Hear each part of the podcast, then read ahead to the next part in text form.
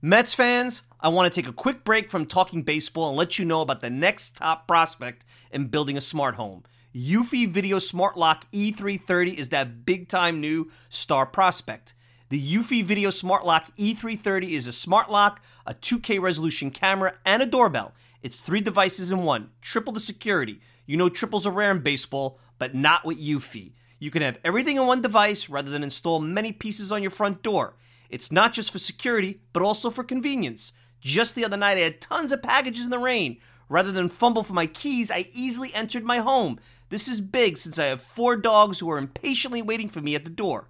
No more concerns about losing keys, and you could assign passwords to your family members. Worried about when your loved ones are getting home? Eufy allows you to see them coming back home via the integrated camera. Hey, Mets fans, this is a home run. I had a competitive product before Eufy, and it's the difference between a one dimensional hitter and a five tool player. Eufy is that five tool superstar. Go to eufy.com, that's E U F Y.com to learn more. Already sold? Go to Amazon and get your Eufy Video Smart Lock E330 today. Want to go to the store? Best Buy will have it starting around May 20th. Get complete control over your front door at ease with the Eufy Video Smart Lock E330 today. At Parker, our purpose is simple.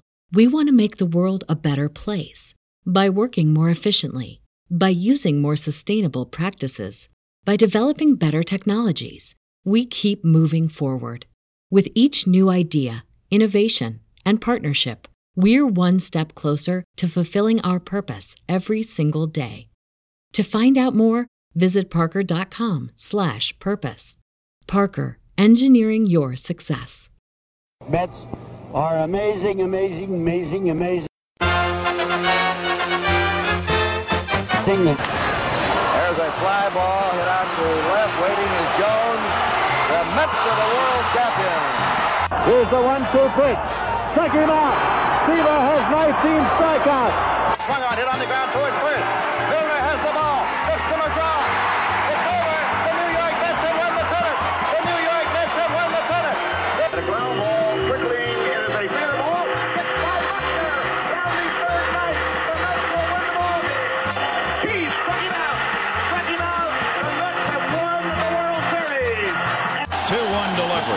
Robin Ventura!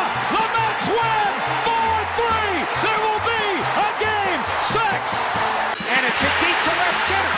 Andruw Jones on the run. This one has a chance. Home run! Mike Piazza and the Mets lead 3 to 2. To left field. Floyd.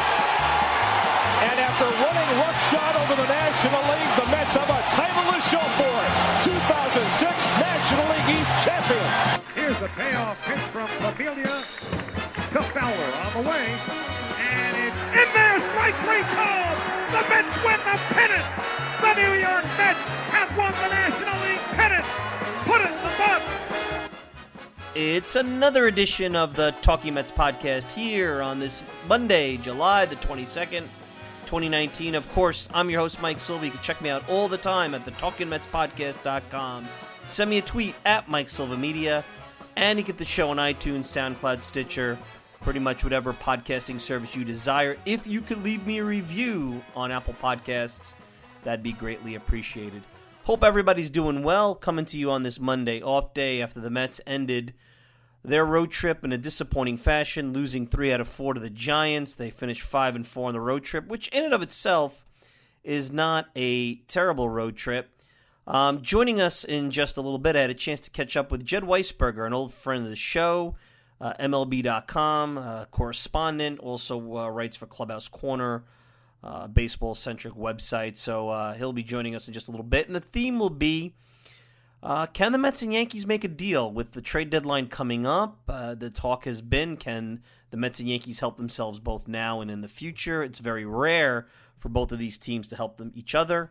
So uh, we'll see what Jed thinks as he's really clued in onto what the Yankees are doing and, and has a lot of opinions on the system. He's a fixture down in Trenton, so he knows a lot about the Yankees prospects. Also, has had an opportunity to see more than his share of Mets prospects. Now, uh, as I said, the Mets finishing the road trip five and four, and I think that the where I'll, I'll start there.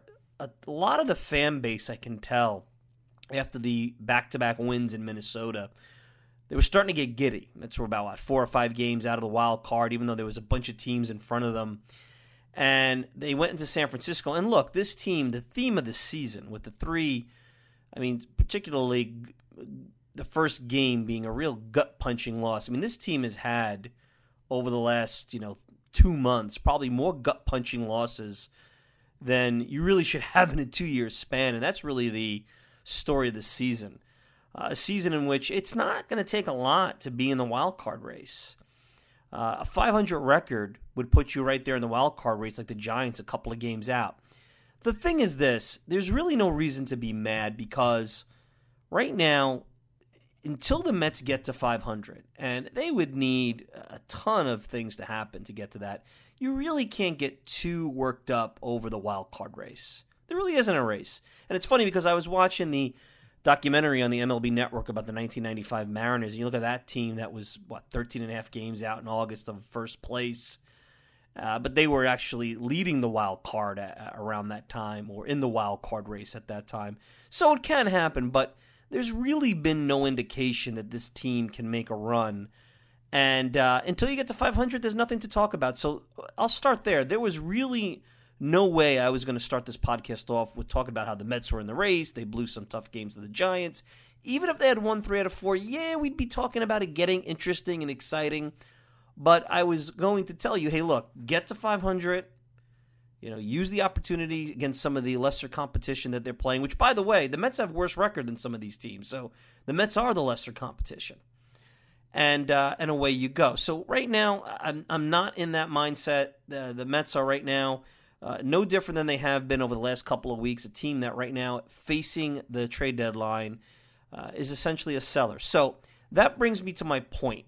And I know, like I said, we'll have Jed later and we'll see if he thinks the Mets and Yankees can make a deal because right now there's not a lot of smoke about Zack Wheeler being traded to a specific club. It's basically the thought is Zack Wheeler, Wheeler, Wheeler is available. Uh, he's healthy, according to Andy Martino, who seems to have the best information out of anybody in the uh, the Mets uh, uh, media. Uh, he'll he'll probably make a start on Friday, and he'll probably only have one start before the trade deadline.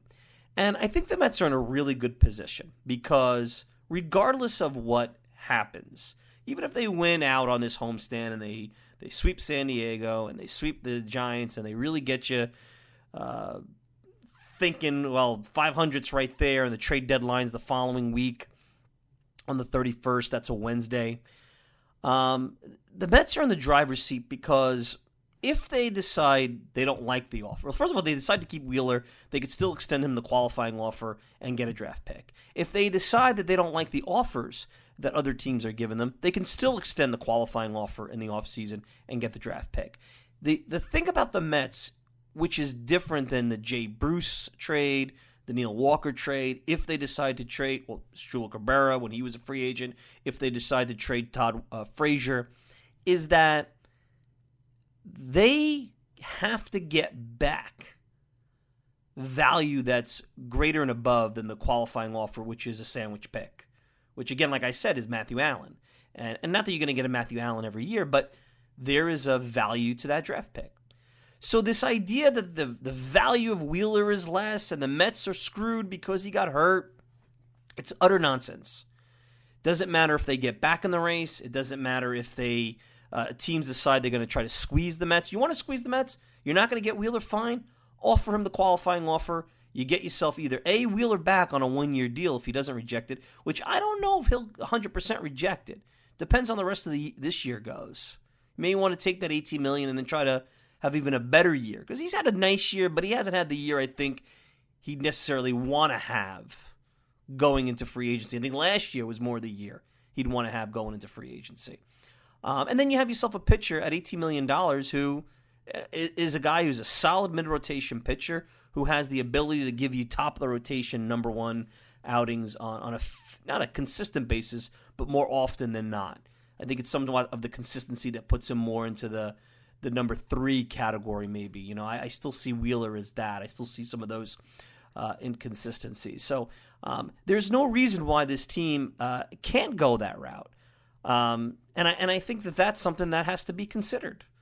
I mean, there's absolutely no reason why Zack Wheeler uh, shouldn't be extended the qualifying offer. And that's one of the other concerns about uh, you know the fan base and even the media talking about well you know what if they, they extend them the eighteen million dollars? That's a lot of money. Uh, Syndergaard's going to get a, a a raise because he's also what second year eligible arbitration? And how are they going to reallocate those resources? You still have to build your team on pitching. And eighteen million dollars for Wheeler is not a bad deal in this day and age.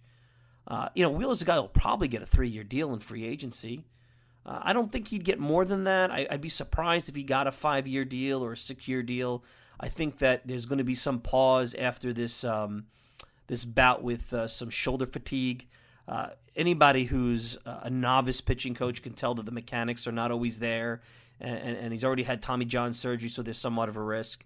So I, I think that the Mets really can't lose here unless they're absolutely concerned that the guy's got some damage to the shoulder He's an injury waiting to happen, and they're going to have a sunk cost of $18 million next year if he accepts the qualifying offer. If that happens, and look, the Mets have had some bad luck over the last couple of years, so I guess it's not a, out of the question, but um, I don't think they would offer him that money, uh, knowing that there's a, a large percentage chance of something like that happen. So don't believe the nonsense. Uh, Wheeler uh, is, is, has plenty of value. There are teams out there that need a starting pitcher. And, and the Mets are going to have to make that decision when those offers come rolling in, and they'll probably come in and go to the 11th hour on the 31st. Are the offers that are on the table better than the qualifying offer and the draft pick potentially getting that? Is it better than potentially having another year of Wheeler uh, with a team that expects to contend now and contend in the future? I mean, that's that's been the the the missive put out there. So uh, you know, why wouldn't that continue? So that's where we're at. Um, Wheeler, don't get crazy here. Uh, the, the Mets are really, unlike the last couple of years, totally in the driver's seat. Let's take a quick break. When we come back, there's been some talk about with the recent hot streak of Dominic Smith that maybe the Mets should think about trading Michael Conforto and looking at Smith a little bit more as an outfielder. I'm going to tell you why that's a bad idea. You're listening to the Talking Mets podcast. We'll be back with more right after this. And now with J.D. Davis due up and a right-hand pitcher on the mound, Dominic Smith is going to bat for Davis with second and third and one out. 0-2 coming. And he lofts one toward the right field corner, hit it toward the wall. It's out of here! A three-run homer for Dominic Smith, and the Mets take the lead in the seventh inning. Well, that's a nice way to get your first hit in the second half. On an 0-2 pitch, Dom hits one into the jutting portion of the stands above that high right field fence. A three-run homer to put the Mets up five to three.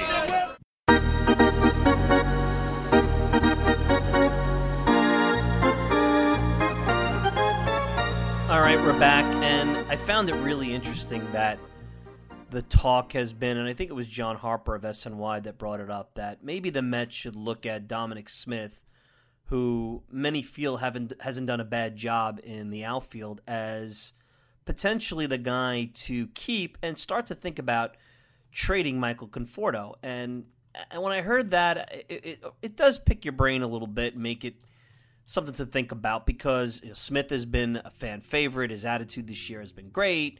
He's completely turned it around after being probably he was on the on the verge, and maybe I shouldn't say the most disappointing because Gavin Cecchini is probably the most disappointing draft pick that the Mets have had. Wasn't he a first round pick as well? But I mean, Dominic Smith was on was right there. Was going to be that you know that kind of guy that you know many felt was going to go down as a complete waste. You know, he had weight issues, looked you know very much overmatched in his first couple of years uh, being called up fell out of favor with the Alderson regime, and, and, and he's been nothing but a breath of fresh air. I mean, here's a guy that essentially lost his position or his standing in the organization to Pete Alonso, has befriended Alonso, has been a great teammate, has been a valuable piece off the bench uh, as a lefty bat. He was caddying Alonso as a defensive replacement for a while, and believe it or not, I don't even know if you you really need that now. Uh, so he, you know, sometimes we get caught up in players having to play or draft picks, top draft picks having to be impact players. And eventually, you know, guys, you need a, a full 25 man roster. A guy like Dominic Smith, lefty bat off the bench, could play first, could play the outfield. uh, you know, gives you a professional at bat or has given you professional at bats this year, there's some value to that. Now, I'm not in favor of of getting Gaga here and talking about him replacing Conforto. First of all, and we talked about this last week, so if you didn't hear it, go back to the podcast last week. Uh, Michael Conforto is a guy that still is probably going to hit you 30 home runs, going to drive you 85 to 90 runs. Uh, maybe he's not going to hit over 300 or close there to uh, that level like we thought when he was when he came up in 2015. Uh, he's going to be more in the 250, 260 range, and he's been more in that range than he's been in the 270, 280 range. Uh, maybe the guy that we saw in 2017 that made the All Star team that separated his shoulder later that year. I mean, remember that was a a lethal injury, and by rights, it. I mean, it took him. He started hitting late last year, so it probably took him a good year to really get going and back to where he was. But I mean, look, Conforto's a guy that's going to strike out a lot. I mean, that's been his profile so far in his career. He does walk at a pretty high clip. He's going to give you about a 350, 360 on base percentage, and, and that's solid. He's going to hit for power. I think he's good defensively in the corners. He hasn't had any issues being a team guy and playing center field. Uh, I wouldn't all of a sudden fall in love with Dom Smith, who, by the way, is hitting about a buck 86 in July. And even though he had a couple of big home runs, uh, during the road trip. I think he hit like what the last week in the 220 range or something like that. I was running through some queries uh, on Baseball Reference and so on and so forth. So let's not get crazy here. I think right now Dom Smith is a guy that you probably want to sell high on. You know, they, he probably has gotten some of the scouts' interest picked. Uh, he's a guy that really doesn't fit. I don't think he's playing a horrible uh, outfield, but he does take some circuitous routes to certain balls, so th- that's noticeable. I talked to a scout while the Mets were in Arizona that was at the game, and he told me that he definitely didn't think he was an outfielder. He didn't feature there at, at, at, all. And just because you play the outfield and you have a glove and you're an outfielder doesn't mean you're really an outfielder. Now, I think that's maybe a little bit unfair because that was earlier in the year. And maybe if you give him a spring and you really put work into it, which, by the way, he volunteered because he knows if he's going to be on this team, he's going to need to be versatile. And I think Chili Davis has been pushing that as well. That, um, you know, he's going to have to learn to play the outfield. I just am not ready to say, listen, Dom Smith in this brief stint as a viable high level hitter. I mean, the guy has, you know, an OPS about 900. He's hitting at a very elite level, showing a lot of power, uh, every bit the same power that Conforto has. I'm not ready to say, let's put all our eggs in that basket, trade Conforto. I know from a cost control, it would save the Mets some money, and I'm sure you could get something of value for Conforto. But let's not also forget there's Brandon Nimmo out there, and, and we forget about Brandon Nimmo because he does have a serious injury, and I don't take herniated discs lightly. Uh, I do hope that he comes back healthy. I, I, worry that this is something that's lingering. And remember, last year, uh, Nimmo was a top 25 offensive player. So you're going to rely on him because I don't see him contributing a lot this year. I, I hope to see him back. I know that he's trying to amp up some of his uh, baseball activities, but I wouldn't expect to see him. The earliest I think he comes back is September 1st, if at all. And um, you're relying on on a guy with a bad neck, a herniation that is potentially going to cause some issues for his back and his arms and, and pain that could be permanent and could compromise what was a very promising uh, offensive player. We don't know yet. Let's hope not. Uh, you're putting a lot of eggs in Dom Smith, who has not put a full season yet of going through the league. Uh, so that that's a that's a real risk, and and you could really, and if you do trade Conforto, it depends on what you get back. You could be really shortening up your offense here, and I think you, that consistently, and I said this last week, and I'll say it again. I think the issue that the fans and the media have with Conforto is their vision of who he should be and what he is is a little bit of a gap there. And I did the numbers. I compared him to Bryce Harper, and maybe he's not quite Bryce Harper, but he's not far off, and he's not going to cost you a 13 year deal.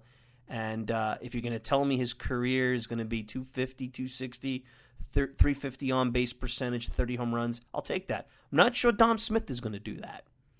He may do it. He has the potential to do it. I don't know if he's going to play good corner outfield defense. And there's no position for him at first base unless you think uh, Pete Alonso is going to turn into a pumpkin. And right now, although he's slumping, I have a hard time believing Pete Alonso is going to turn into a pumpkin.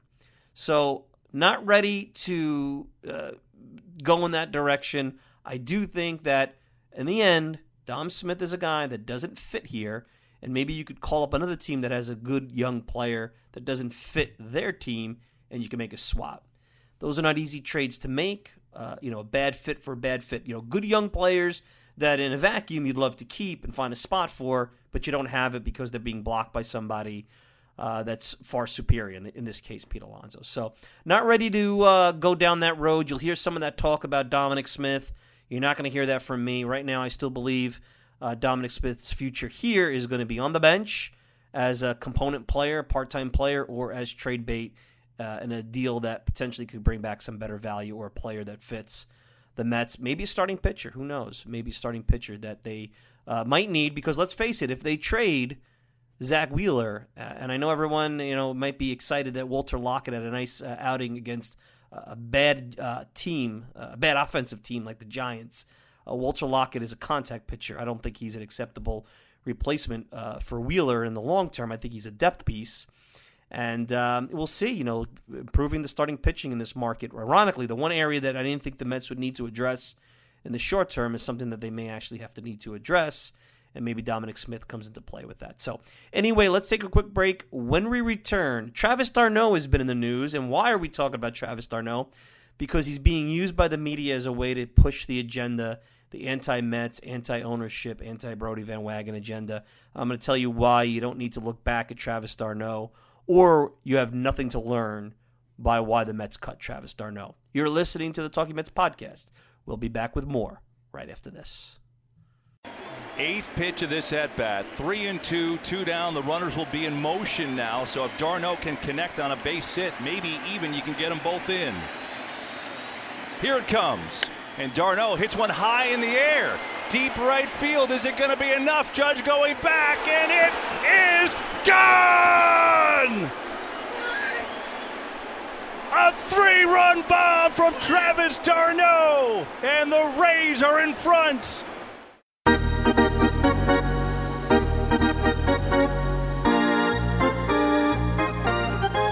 All right, we're back, and yes, I am playing clip of Travis d'Arnaud hitting the what turned out to be the game-winning home run against the Yankees at Yankee Stadium.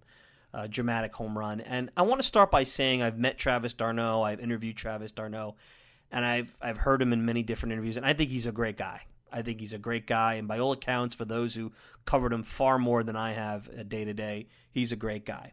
What what I think here is that Travis d'Arnaud and the recent success he's had which is about a month. And I mean, he was he wasn't hitting for the better part of the first two months of the season, even after he stopped in L.A. and he stopped uh, the early you know weeks in Tampa Bay. Uh, there's this idea that Travis d'Arnaud, because of the three home run game against the Yankees, because he has uh, after yesterday he hit a grand slam, uh, you know, 10 home runs and 30 RBIs on the season, an OPS plus over uh, over 100 for the first time since the 2015 season at 118 that the, the Mets need to be looked at, or the you know there needs to be a greater examination of how the Mets evaluate players. And I am not going to criticize the Mets at all for anything that they did with Travis d'Arnaud. As a matter of fact, what they did with Travis d'Arnaud is the exact thing they normally get criticized for, which you know would be taking the inexpensive way out. The Mets looked at the catching situation with d'Arnaud and said d'Arnaud has potential. You know, he's 30 years old now, so he's not a young guy anymore. He's, you know, he's gonna he's 30. Even though his body may not be that because he's been injured a lot, he's 30 years old. So let's not act like Travis d'Arnaud is this prospect that the Mets gave up at uh, 24 or 25 years old. And even when I looked, saw that he was 30 years old, I had to do a double take. I didn't believe it because it feels like he just came up yesterday. The Mets knew they needed to go out and get a catcher. They weren't sure if Grandal was going to be available, Ramos. Uh, they knew they had Tomas Nido, which now we see they had high expectations for him because of his game calling and his defense, but they knew he had to work on his bat.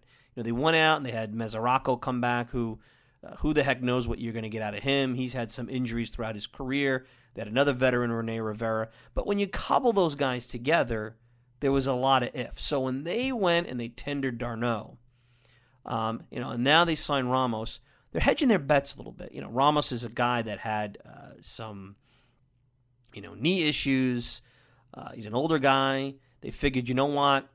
chance for d'Arnaud to be the backup. Uh, and then you have yourself the best of both worlds. There was talk about maybe having him play some different positions to get his bat in there if he can uh, be, be a quality righty bat. That never seemed to happen.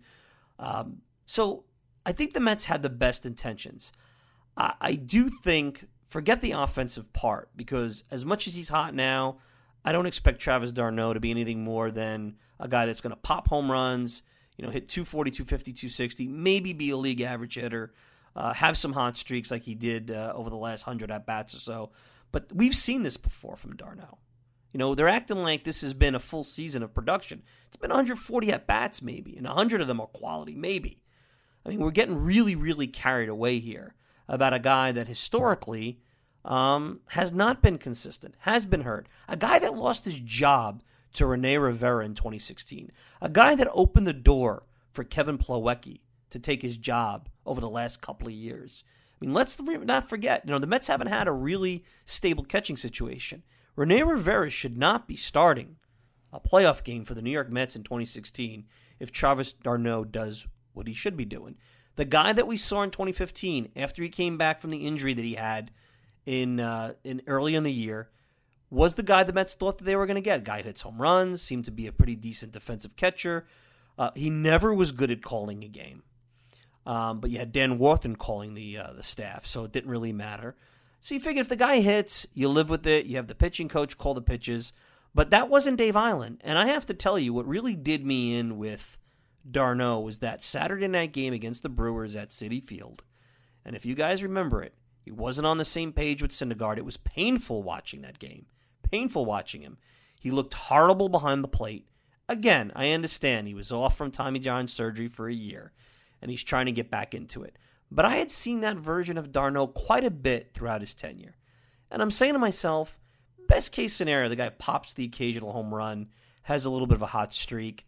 Uh, but if he can't really frame, he's not really a top framer, uh, he can't catch. Yeah, he's throwing a little bit better now that his arm is healed. Uh, you know, he's around league average, but he's not really excelling at anything defensively. Why do you need him? Now, I was a little surprised that they designated him for assignment. Um, but they really believe that with this staff, especially because the staff is what this team was built on, that they needed a catcher uh, like Nido that could, you know, be a catch and throw guy. I was very much a proponent, if you remember, during the offseason of getting Martin Maldonado. That was a guy I thought who wouldn't hit a lick, but uh, would really elevate the staff. And, you know, I, have proven to be right. And I'm not saying Nido is that guy, but ultimately I think um, I had my doubts. I mean, Ramos was the third choice, if you remember, behind Maldonado. Uh, he wouldn't have been the first guy I would have signed, but I figured, okay, you, you need to get some more offense, and uh, he's available, and he's available on a reasonable deal, on a short-term deal. Uh, so at, at, the end of the day, you know, Travis d'Arnaud, this idea, you have Joel Sherman in the New York Post talking about how the Mets can use this whole d'Arnaud situation as a way to see what they're doing with Syndergaard and and are they, uh, you know, procuring the talent of Syndergaard. The Rays aren't doing anything different because d'Arnaud's the same guy I've seen. He may, his arm is healthier. And here's the key point with d'Arnaud. If anybody read the column back around the 4th of July that Kevin Kernan of the New York Post put together when he interviewed d'Arnaud, and the quote stuck with me about how it's different in Tampa. What does that mean? Not the same scrutiny, not the same media, not the same pressure. He's not going in there as the guy that was acquired as the centerpiece. Remember, he was not Noah Syndergaard. He was the centerpiece of the R.A. Dickey trade. He had a lot of expectations. He's a top prospect. That was a top prospect with the Phillies, was a top prospect with the Blue Jays. Now he's on that side of his career where he's disappointed everybody. So there's only one way to go but up. So in a way, that might actually work for him. Now, does Syndergaard fall into that? Not really. Um, and I don't think Syndergaard is a guy that shies away from the pressure uh, because he's already shown that he can perform in elite pressure situations in New York. But remember, this might be a better environment for him. So you may get a different version of d'Arnaud. In the end, d'Arnaud is who he is, and he's not enough of a difference maker when you compare him to Ramos or Nido. And what the Mets really need behind that plate is they need a, a little bit more of that Ramos bat with a lot more of that Nido defense. And unfortunately, you can't go into the chemistry lab and you can't put that together. And t- Travis d'Arnaud is not that. So Forget about all this nonsense about d'Arnaud. Forget about how it's an indictment on ownership. Forget about how it's an indictment on Brodie Van Wagenen. It has nothing to do with that. That's just the way for the media to go after the Mets. The same media that went after Noah Syndergaard for not speaking to the press after that 16 inning game when it was really Chris Mazza who was the guy that you know lost the game. The same media that now has Jarred Kelenic's mom saying lay off the kid. He didn't ask to be traded because we become obsessed with everything Jarred Kelenic does to be able to throw it back in the Mets' face. It's really old. It's really tiresome. And d'Arnaud is the latest example of that. But I think it's important enough to examine and to talk about because I think d'Arnaud is kind of symptomatic of what's been going on. Guys leaving the Mets, maybe going somewhere else, and their success being amplified. Jay Bruce, he's out with an oblique issue. Imagine if that happened while he was with the Mets. They'd be like, oh, this is an indictment of the Mets training staff. Well, it happened in Philadelphia. And to me, Jay Bruce is the same guy. Older player, pops home runs, is going to get hurt. And I'm sure Anthony Swarzak is a guy that's going to fit the profile of who he was. Uh, it was just amplified Uh, in that short stint with the Mets. So, anyway, Jed Weisberger on deck. We'll listen to our friend Jed Weisberger, what he has to, has to say. MLB.com, Clubhouse Corner. Let's take a quick break. When we return, Jed Weisberger will join us as we talk about Clint Frazier. Can the Mets swing a deal with the Yankees for Zack Wheeler? Can these two teams deal? What's the status over there? We'll be back with more right after this. The one two. Drilled in the air, deep left field, and that is loud. Goodbye. Clint Frazier with the exact swing he needed. And it's 2 0 Yankees.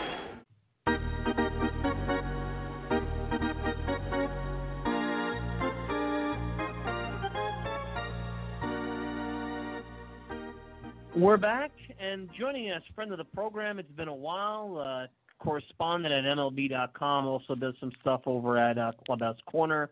It's our friend Jed Weisberger. Jed, pleasure to have you on. It's uh, Hall of Fame speech season. It's uh, trade deadline season, so a lot of baseball to talk about.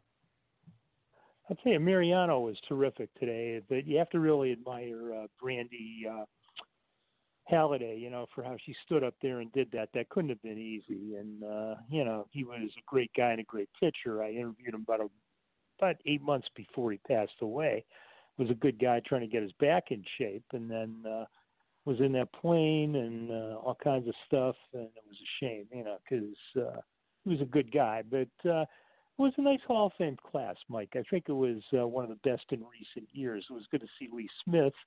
And it was good to see Harold Baines, who has great numbers. A lot of the kids today have no idea what he did, you know, and they didn't didn't like the selection at the time. But uh, having watched uh, Harold Baines play, and you did too, he was a very he was a clutch hitter, and his numbers are outstanding.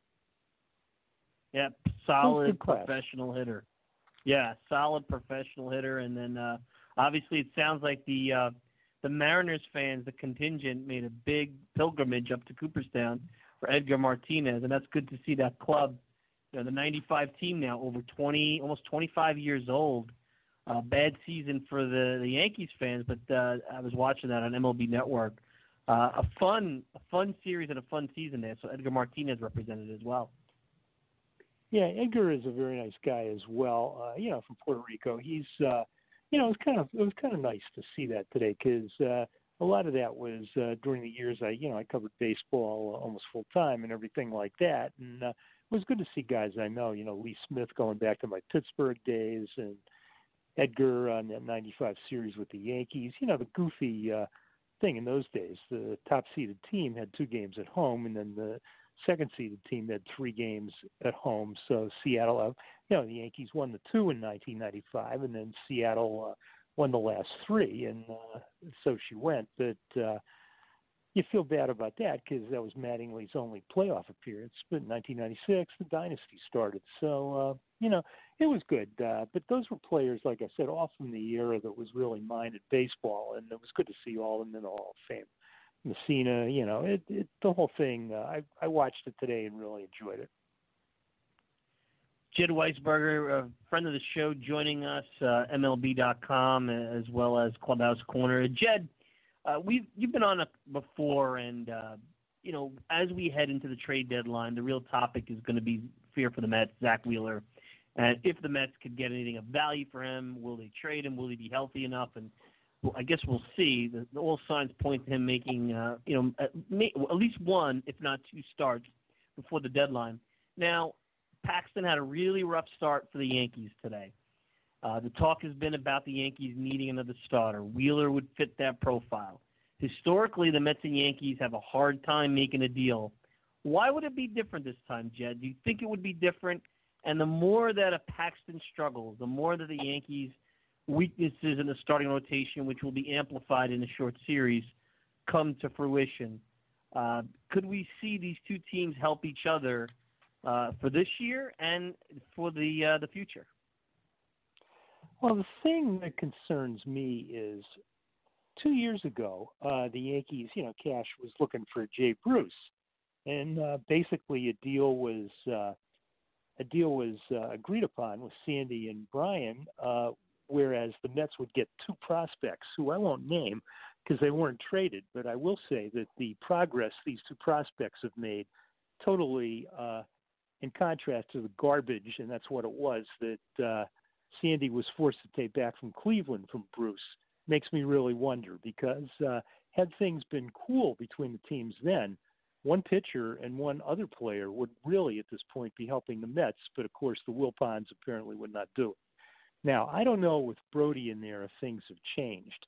They may, they may have not, but I would think the Wilpons are the people to make the uh, to make the uh, decision totally in the end. And uh, but I will also say, if you traded Clint Frazier for Zack Wheeler, that you know this is without extending Zack Wheeler, so it's just one for one.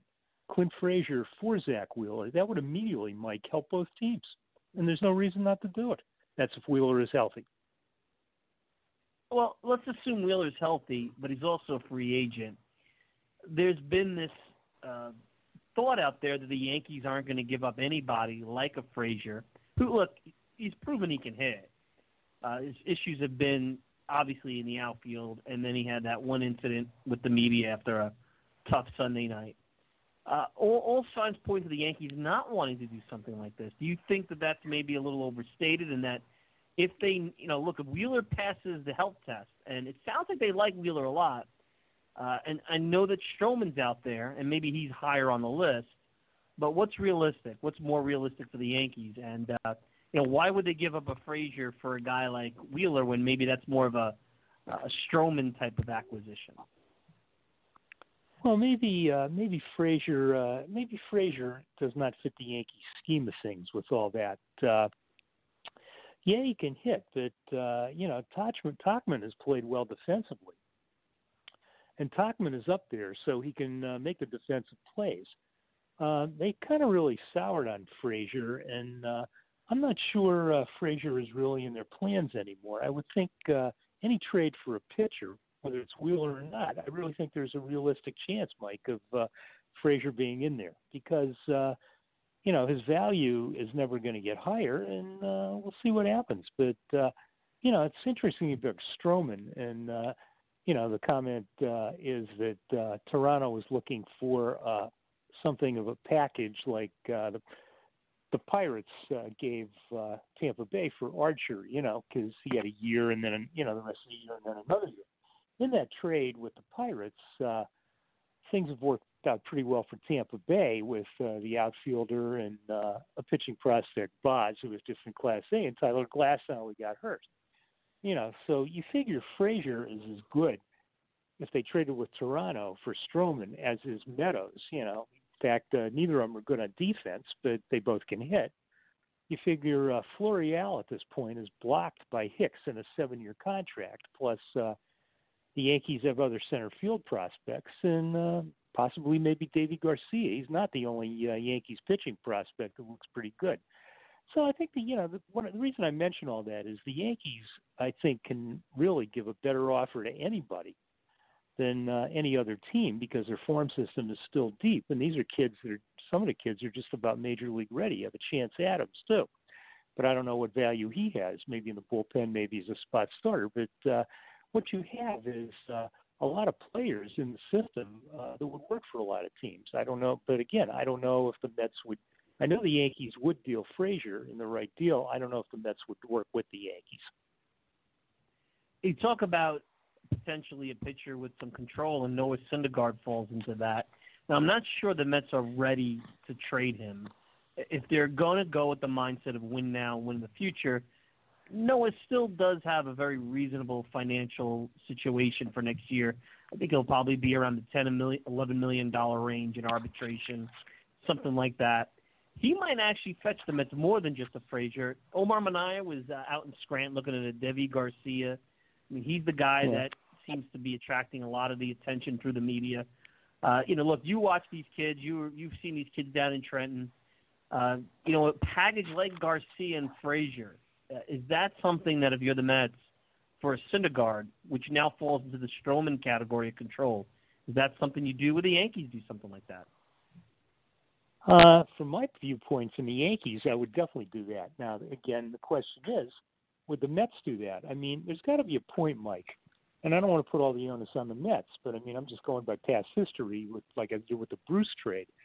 I mean, I don't want to uh, put the onus on the Mets, but I mean, I think certainly Frazier, Deivi Garcia, and Florial would be something that would help the Mets both immediately and with, within the next two years for Syndergaard. Now, you could throw in a Chance Adams or another pitcher too with that, but um, you know, if you want to sweeten the deal, but uh, like I said, that would definitely help the Mets right away. But again, the question is, will they do it? Once I see the Mets do it, then I'll believe they'll do it. I mean, um, I got to say that because uh, you know they have not in the past, and the Bruce thing showed me they the Wilpon still would do it. Yep, uh, I'd love absolutely. The Mets have gotten, yeah, the Mets haven't gotten anything. Uh, none of those relievers have developed, uh, and maybe that's the, partly the Mets' fault. And we'll see. There's still some left in the system, but none of those the relievers have developed. And, and from what you have said on the show before, the Mets could have two uh, interesting component pieces on their roster right now for Jay Bruce, and maybe even uh, Neil Walker. Uh, Deivi uh, Deivi Garcia does. uh, Is he legitimately an option for the Yankees? Look, if the Yankees don't want to give up a Frazier or Garcia, and they want to try to get one of these, uh, either a rental or a Stroman, and say, look, you know, traditionally the Yankees don't like giving up the prospects that they know are going to pan out, the guys that they're really, really high on. Uh, would they go with the Garcia in the rotation? Can he come up late season like you know Joba did? Now I know he did it in the pen Joba, but maybe give a jolt to that rotation and and and maybe be the answer. I mean, he's he's got impressive minor league numbers, but uh, you know the walks are high, and certainly again numbers are just numbers. I haven't seen him pitch. I'm I'm sure you have. Uh, is that a kid that's ready for the big time in the next uh, you know four to six weeks? Uh, Garcia is not ready for the big time. I would say mid 2020 for him uh, at the earliest. He was just promoted. He was the youngest uh, pitcher in the Eastern League, and he just got promoted to uh, to uh, Scranton a couple weeks ago. So he's just starting out in AAA. I mean, uh, you know, like in the past, there was a trade which didn't work out well for the Yankees a couple years ago, in which uh, Cashman did send three good prospects to Oakland. Jorge Mateo was always one of the top uh, prospects. Uh, he still is scuffling a little bit and still could work out. I mean, Dustin Fowler was well on his way to being a starter until the knee thing popped up, and uh, he started in the beginning of the year for Oakland, and then Laureano came. Uh, the Laureano kid came on real strong out there, and then Laureano lately, his defense has fallen apart in center field, so Fowler might be in the picture again and help them. He's a good ball player. And, you know, Kaprielian has just had a tough time with injuries, but he was a number one draft pick. So, I mean, they there's time, you know, and that was for Sonny Gray, and they thought it would work out, and of course it did not. But uh, there's instance, there's incidences where if the Yankees uh, thought they needed a pitcher as an organ for an organization, a number two, you know, number one or two starter, you're not going to get a number one really like a number two, like a Gray was supposed to be, you have a shot of uh, you have a shot of. Uh, I think they would give up some prospects. I mean, Frazier, you know, Frazier is really somebody right now who I think is not in their, uh, you know, is not in their um, top graces. And uh, you know, you take a chance with a Garcia. They do have some other pitchers in the system. And uh, Florial is a pretty good player coming back from injuries. But if Hicks, you sign Hicks to a seven-year contract in center field, and he is good defensively. I think. Uh, plus, there's other center, there's other outfielders in the system that are coming up from the lower levels. Uh, I think they do it. I mean, I don't know, but again, you know, the bottom line is, do the Mets make Syndergaard available to the Yankees? I would think the last thing Wilpons would want to see is Syndergaard go to the Yankees and go nine and one for the rest of the year. You know what I mean? Because they had enough trouble with Strawberry and uh, Doc Gooden performing for the Yankees. Yep, absolutely. Is Frazier's defense salvageable? You know, if you're looking at it from the Mets' point of view, you know, if they get a Frazier for Wheeler, and that's point. Look, you got to look at it. Here's how I look at it from the Mets. If you keep Wheeler, you've got the uh, the qualifying offer for 18 million, which is not a bad one year investment in Wheeler if he's healthy. Uh, you you you have that sandwich pick uh, with Matthew Allan. The Mets showed with Brodie that they can maybe get a little bit creative and and do something with that kind of uh, situation. Uh, is Frazier a National League player? Can his defense? I mean, he, he's hit. Look at the big league level, albeit in a small sample size, but he's hit. He's not hitting at AAA right now, but sometimes, you know that that goes into the disappointment of being sent down. It, you know that's part of scouting. You know, being sent down. How do they handle that? What's the reason behind the the 230 batting average down there? Um, you know, is he salvageable in the outfield, or is he an American League player? Is he a DH? I guess that's the big question if you're the Mets. Where okay, you're getting something for Wheeler, but is this something that can can help you? You know, is this a uh, the righty bat that you could put out there, and uh, it's another young player along with Alonso and McNeil and Conforto, uh, you know, or is he another J.D. Davis? They have somebody like that, so and I guess that's the question. I think Frazier's defense is salvageable. I mean, I know he's not a center fielder, but uh, you know the Indians at the time like Zimmer better, you know, before the trade. But I think his defense can be worked on. You can teach somebody uh, to take better routes. You can teach somebody to have better reactions in the outfield. And the Mets really need outfielders. I mean, McNeil's a terrific player, Mike, but he should be in the infield. He doesn't need to be, and he shouldn't be in the outfield. You know what I mean? And that's where it would help the Mets immediately. I mean, so I mean, if you got Frazier, I think you could put up with some defensive flaws as you work on them. I mean, uh, I think in an, here's the thing. I think the I really think Frazier needs a new situation and a new spot. It'd be be kind of nice to let him play in New York, and if he works out for uh, the Mets, he plays legitimate defense, hits 22 to 25 home runs a year, and drives in 85, 90 runs. They got somebody. Plus, it helps their outfield. You move McNeil back into the infield. Uh, at third base instead of Todd Walker next year, and uh, I think the team the team gets a little bit stronger. The pitching is still solid, Mike, and Rosario isn't terrible, and uh, McNeil and Alonso are two nice building blocks. They're not that far away. It just has it's just the bullpen has failed. Are you surprised, uh, having watched McNeil and Alonso down in Double A? Uh, I don't know how much you saw them when they were Binghamton. Are you surprised how good they've been? I think uh, I think Alonso has worked very very hard, especially on his defense. He could always cut. The hitting was there. McNeil is the kind of kid who uh, always had good plate appearances and always uh, seemed to have good pitch recognition and play control. So it doesn't surprise me he's hitting 340, and uh, that's good. I mean, like today I was watching a little bit of them in the Giants, and he still goes after some sliders out of the out of the zone. But it seems like all young hitters do until they figure they figure it out. But to me, those are two building blocks. They're two good young players. I mean, Alonso's, you know, somebody asked me, is Alonso the Mets judge? And I said, absolutely.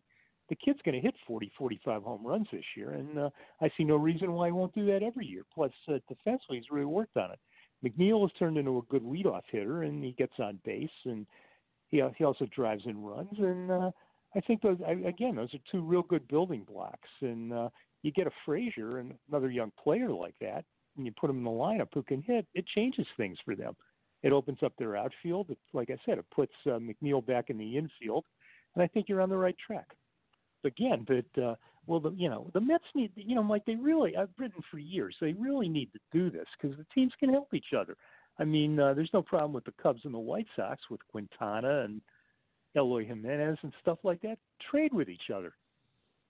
Yeah, help each other now and in the future. And if Frazier is somebody that could help the Mets immediately. Uh, Jed Weisberger, you can check him out on Twitter at Zellman888, uh, correspondent for MLB. Um, also does some stuff at Clubhouse Corner. Been following the Yankees. He's a fixture down, down in Trenton uh, for years. Uh, great eye for minor league baseball and, and what goes on there. Uh, a couple of things, Jed, before we wrap up. Uh, first thing here, uh, Mickey Callaway. His days may be numbered, uh, despite the fact that he's gotten multiple or has received multiple uh, votes of confidence from the general manager. if they move away from Mickey, uh, you're very familiar with Buck Showalter. You're very familiar with Joe Girardi. Uh, I'm sure you're familiar with Dusty Baker. I feel like the media and the fans are going to push for an experienced manager to handle the, the Shark Tank that is New York and the Shark Tank that is the negativity of what's been going on there. There's talent here. You know that this team in the league with a lot of parity could get into a wild card and win with just a few uh, tinkerings, I believe, anyway. Uh, where would you go? I mean, it seems like Girardi gets all the attention, but Buck has a history of taking teams like the Mets and the situations that they're in and turning them around. And I wonder if that's a better play, or is it Dusty Baker, who was their competitor just a couple of years ago in Washington? Uh, I would think, Mike, the, the three uh, three you mentioned possibilities you mentioned. I would say Buck would be the best one. Uh, he was great in the studio with the Yankees this week, you know, during the Tampa Bay series. But Buck, I'm, Buck, I'm sure wants to get back managing. I think he'd love to do it in New York. Situation with Girardi is, uh, I question. Uh, it's funny. Girardi has done so good, well for Fox. He's easily their best commentator. He's done well for MLB. He was like today on the broadcast that MLB did uh, with uh, the Hall of Fame. He was like uh, he was like a little kid, and I'm not saying that negatively. He said I've never been to this before because I was always managing or playing, and he was really excited about it, and which was kind of cool. Now the thing with Girardi is, in Chicago, the rumors and uh, they're they're uh, there's where there's smoke, there's fire, is that Theo and uh, Joe Maddon are not getting along.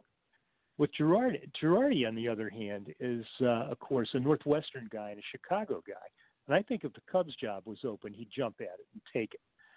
Dusty, I think, is really not in touch with today's players. He's done a great job, but I I don't I don't know if he's the right fit. I think Buck would be much better with a team like that. And if Mickey goes, I would certainly uh, cast a vote for Buck.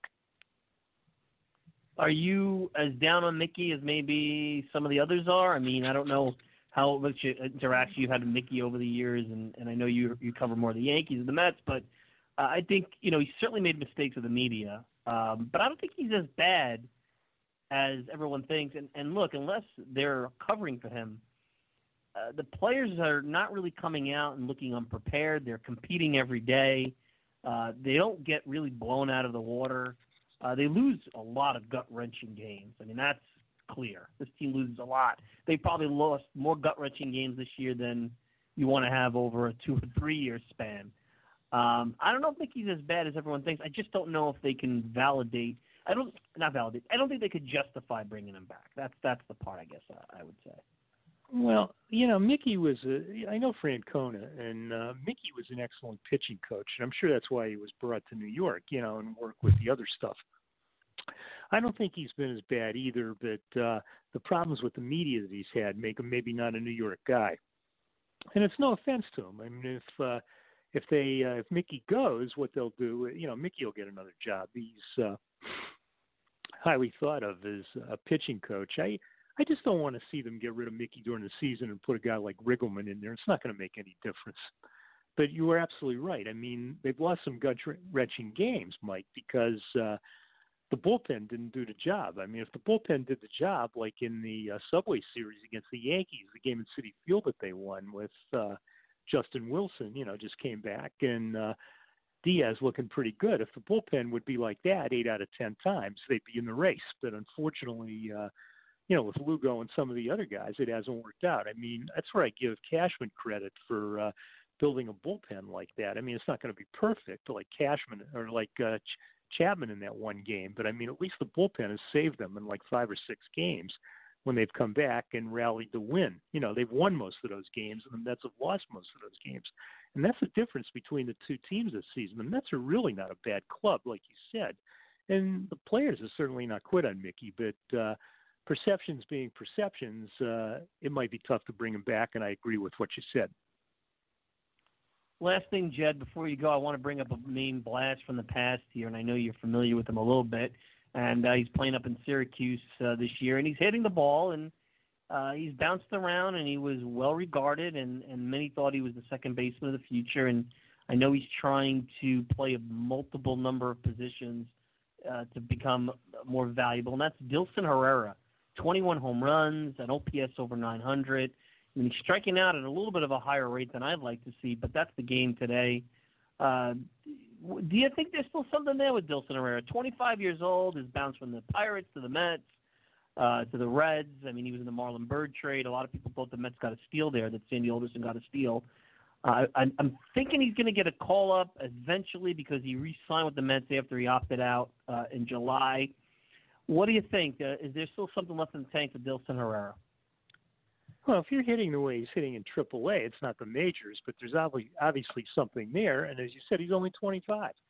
I mean, certainly couldn't hurt the situation. Uh, if he comes up and he hits a little bit and he can play uh, different positions, uh, a guy like that is always valuable. I mean, if he, you know, who knows what he can turn into? He can play the infield and uh, all positions in the infield, and he can play a little bit outfield. He turns into a DJ LeMahieu type, you know, and uh, teams are looking for guys that do that. The fact he's only 25, and the fact that he re-signed with the Mets, as you said, uh, I see no reason why they, you know, they'd be smart to give him a shot. I mean, it doesn't hurt, and uh, you know, like uh, Todd Todd Frazier's had a great career. He's a good guy, but I, I don't see him uh, doing much uh, the rest of, the, you know, the after this year, if anything, and. uh he's not playing that well this year. So I mean, uh, I see no problem with uh, giving Herrera a shot and see how he does. If he hits, he hits, and he plays well, he plays well. If he doesn't, they give him a shot.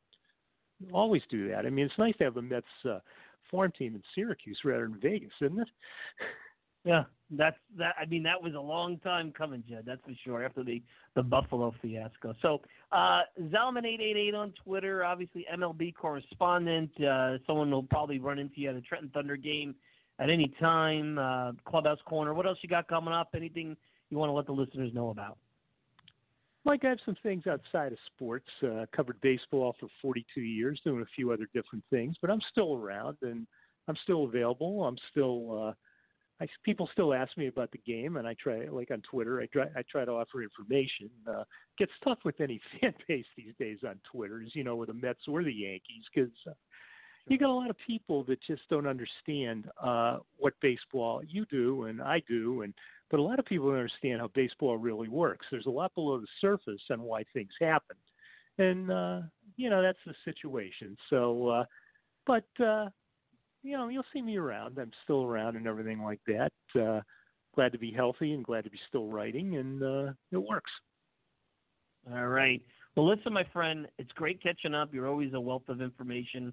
And uh, be well. We'll uh, we'll talk soon. And I got to find my way down to Trenton. We got to catch a ball game very soon. You bet. All right. Me, be well, you my bet. friend. When you're coming down, give me a call. Take care. All right. Take care. Jed Weisberger at Zelman888 on Twitter. MLB uh, correspondent and uh, Clubhouse Corner. All right, let's take a quick break. When we return, we'll wrap up. You're listening to the Talking Mets podcast. We'll be back with more right after this. Zack Wheeler this year, if you look at his numbers, they're kind of in line with last season. And LeMahieu strikes out. 2 2 coming. And he struck him out with a changeup. 3 2 coming. And LeMahieu strikes out on the fastball. And he does it again. And Sanchez chases the curveball. There's the curve you were talking about. 3 2. and Encarnacion chases. And he struck him out with the curveball. 1 and 1 to Encarnacion. And a hmm. check swing roller past the mound. Alonso will field, and Wheeler gets over to cover. And that retires the side. And he strikes him out. Another terrific start for Zack. He allows just two hits over six and a third. All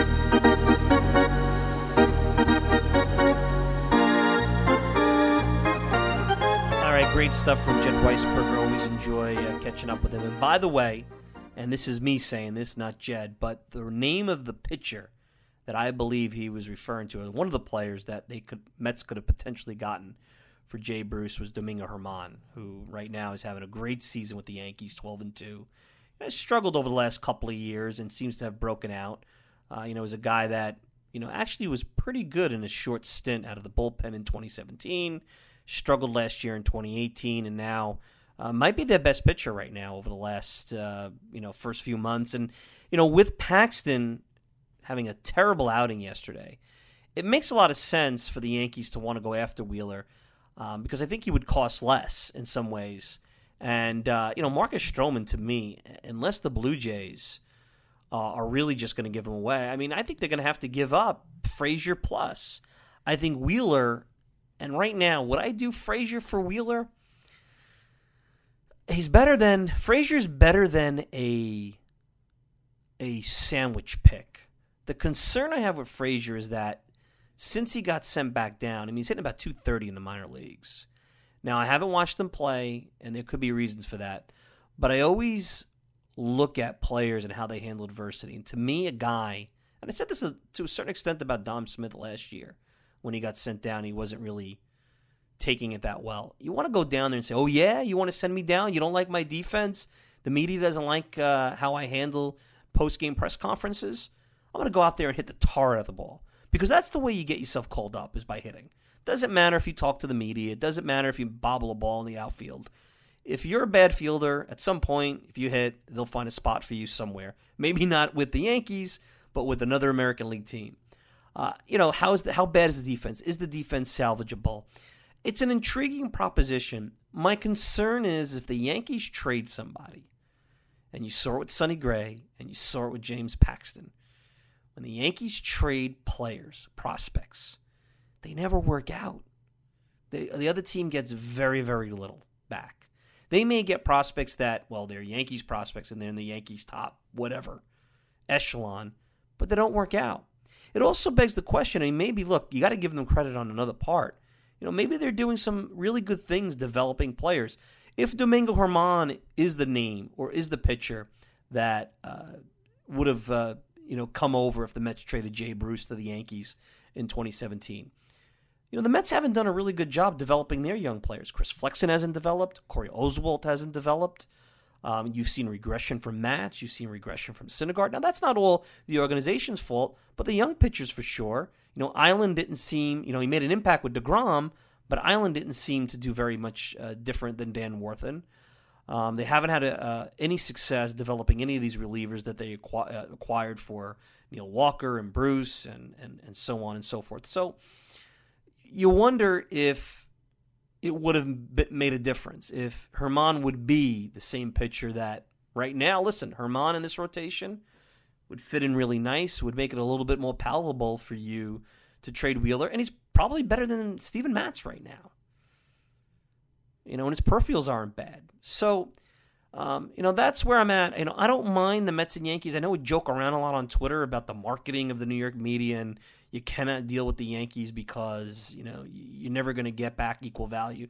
You're going to get back 50 cents on the dollar. That's a legitimate concern because the last two big trades, Paxton and Sonny Gray, and both are blowing up in the Yankees' faces. Sonny Gray blew up in the Yankees' face. He's pitched better since he left, and Paxton is blowing up in the Yankees' face.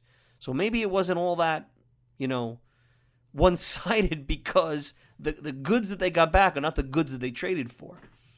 So maybe it's a little poetic justice that because the Yankees gave up inferior prospects that you know these pitchers are blowing up in their face. I just worry about it because if it doesn't work out, you're never going to hear the end of it, and that's not a reason to to not make a deal. Um, I just want the Mets to be right. If they're going to trade Wheeler and they're going to, because even though you could potentially re-sign him, once you trade him, uh, the odds of him coming back. I know it happened with Jay Bruce, but the odds of him coming back are not great. I know that's more common now. It used to never happen where you trade a guy and they re-sign back. Uh, but I think now it's it's almost like Strat-O-Matic or fantasy baseball. I think everybody understands that you're moving assets right now. It's nothing. It's nothing personal. Uh, but who knows? So anyway, uh, that's that. Hey, um, you know that'll that'll pretty much wrap it up here for the Talking Mets podcast. Really enjoyed you guys, uh, you know, tuning in Of course, we're charging right towards the uh, trade deadline, so a lot more content to come. I'm not sure next week will be a busy, busy week. I'm working on some things, but you know, we'll see. We'll see what transpires. You know, Wheeler's start will happen. Uh, I'm sure that'll make news. And and again, like I told you, I think Wheeler needs to show that he's healthy. I don't think it matters if he gets shelled a little bit. Um, I don't think it's going to make a big difference as to what the offers are for him. Remember, the Mets are in the driver's seat. Like I said at the beginning, the Mets are in the driver's seat because they can still offer him a qualifying offer, and they're not in the race. The team that's trying to acquire him is. So the pressure shifts a little bit on that. Hey, I want to thank Jed Weisberger for joining me uh, today. You can check him out on Twitter at Zelman888. Of course, I want to thank all of you for listening. You can check me out all the time at TalkingMetsPodcast.com. Send me a tweet at Mike Silva Media. And you get the show on iTunes, SoundCloud, Stitcher, pretty much whatever podcasting service you desire.